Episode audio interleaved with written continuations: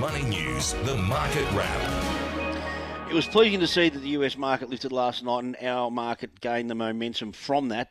The order is up 38 points to 7,458. It is the last day of February, the last day of summer, and that is the unofficial last day of reporting season. BHP up more than 1% to $45.20. Rio Tinto also up more than 1% to $116.73. But appliance, white good, and furniture retailer Harvey Norman, well, they came out today and said that their Australian franchise stores – had more than a 10% lower earnings level from their shoppers than this time last year. And they said that the rising cost of living has meant people are not spending as much as Harvey Norman. The share market reacted to that. Shares down 7% to $3.85.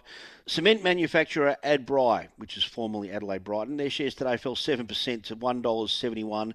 They reported today its full year net profit fell by 12% to just 103 million Adbri also scrapped its final dividend, but they did announce today that interim CEO Mark Irwin will now be in the chair and permanent boss until October 2024. Biotechnology company Mesoblast jumped 4% today to 98 cents. The business said its interim revenue did fall by 40% to US 3.6 million, but that was a better than expected narrow loss than a year earlier. Software company Nitro shares were flat to $2.18. Their full year loss widened to 35 million US but they said that was also better than expected, that the market also reacted to that.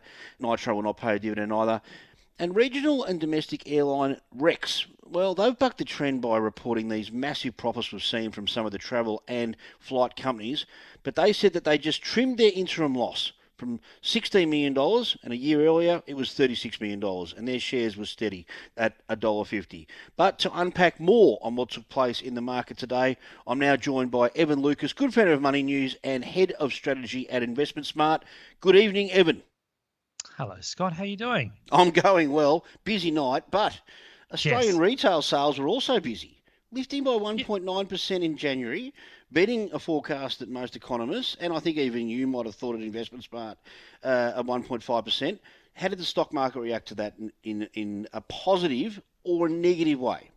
I, I, think they reacted to it. I mean, at the moment, are we going back to the old adage of you know is good news bad news and vice versa? I I think look, it was a beat at one point. You know, the 1.9 was better than expected from 1.5.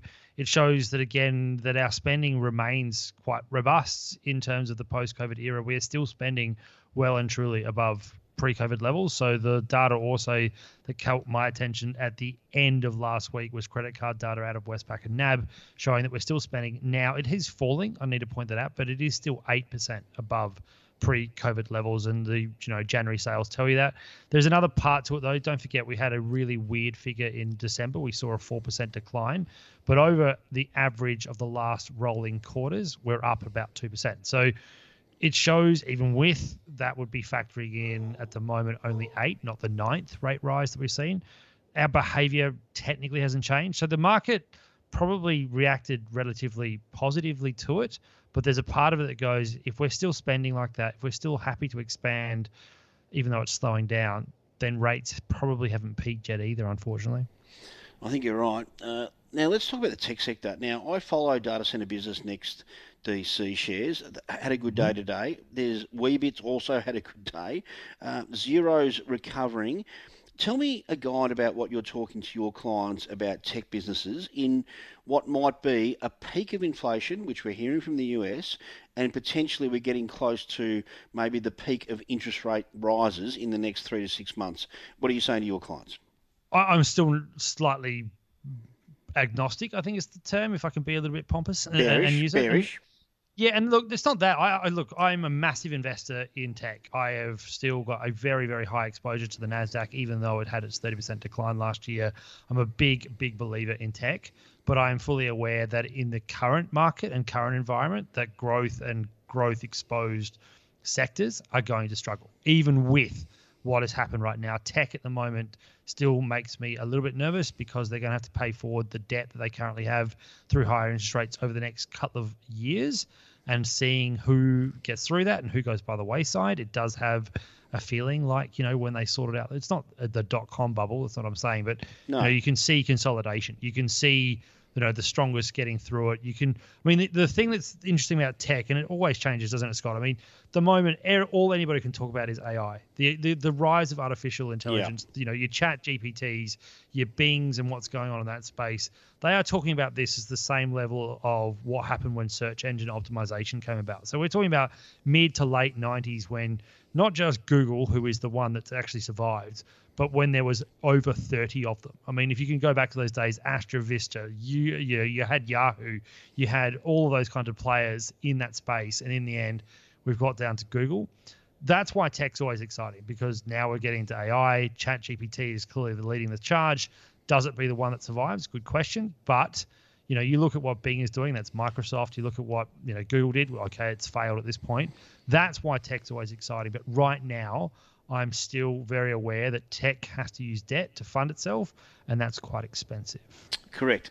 And of course, Evan, all of his comments and even comments we make here on Money News yep. is all, always general, general in nature. Uh, yeah. So now let's talk about Scott's refrigerated logistics today. Now that we talked to them on Money News in 2021, and they had some debt levels and some cost reductions, and you know they were under pressure then. Today they have gone into administration. What does that mean for the market, and what does that mean for other transport and logistics companies? It just shows you that costs are becoming ever tighter. I mean, in a margin like Scott, a business like Scott's, where it is quite tight, you know, they don't have the ability to be overly flexible with with what they do, and then had rising costs. They have huge amounts of overheads, whether that's regulation, insurance, costs of drivers, etc it's a tough, tough business. And and not only that, you look at the logistics business listed on the ASX and reported. So you it's not exactly a true logistics business, but you get it Downer EDI. You look at Aurizon, yeah. you you look at those players, they yes. all told you something similar. Uh, what, well, labour shortage, labour shortage was a massive issue as well. Bingo, and therefore what they do have, they have to pay through the nose for. Um, That's right. Yeah. And then you you listen to what they talk about. You know, the cost of actually running that business, the cost of transport, the cost of you know diesel is a huge issue for something like Aurizon for obvious uh, uh, reasons. That that is where you know that really s- sort of thin to, to sticky margin with rising costs makes business tough. Last day of summer, last uh, unofficial day, and I say that with inverted commas because some companies There's will still report come. over coming to come. Uh, what have you learned? What have you? What have been your highlight and low light over the last, you know, 28 days in February. So retrospective was good, forward looking was bad. That's my really simple thing for you, Scott. And the reason I say that, if you have a look, the retrospective actuals for the first half of the financial year were above the street. And by street, I mean analyst expectations. So you look at revenue, it beat the street by about 62 to 65% of the time. Normally, we only do about 55 to 60. And on the earnings per share, it was about 60%, which normally is about 50 or even under that. So we beat expectations on the retrospective actuals what was the downer was the forward looking numbers. Yeah. Uh, they either didn't give you guidance or the no guidance, guidance, they did yep. give you was poor, or they are telling you that you know current sales in the new part of the financial year, the second half, are down. So again, discretionary is between seven and twelve percent. You look at BHP, the you know the China revival hasn't come yet, and that therefore they're they're having to you know make different concessions on that. Fortescue Metals, same thing. So it, that was more my thing is they are telling you that the slowdown is here. They're already starting to see it you listen to the staples. I mean, the reason they did so well was not because of their business, but because of food inflation, and their forward look is is not great. So, unfortunately, that's the way I looked at it. The numbers were really good, the dividends were good, but the forward-looking numbers are not getting me excited, unfortunately, to you know June 30. Evan Lucas, InvestSmart, thank you so much for joining me this evening. Good friend of Money News on this Tuesday evening. Cheers, Scott.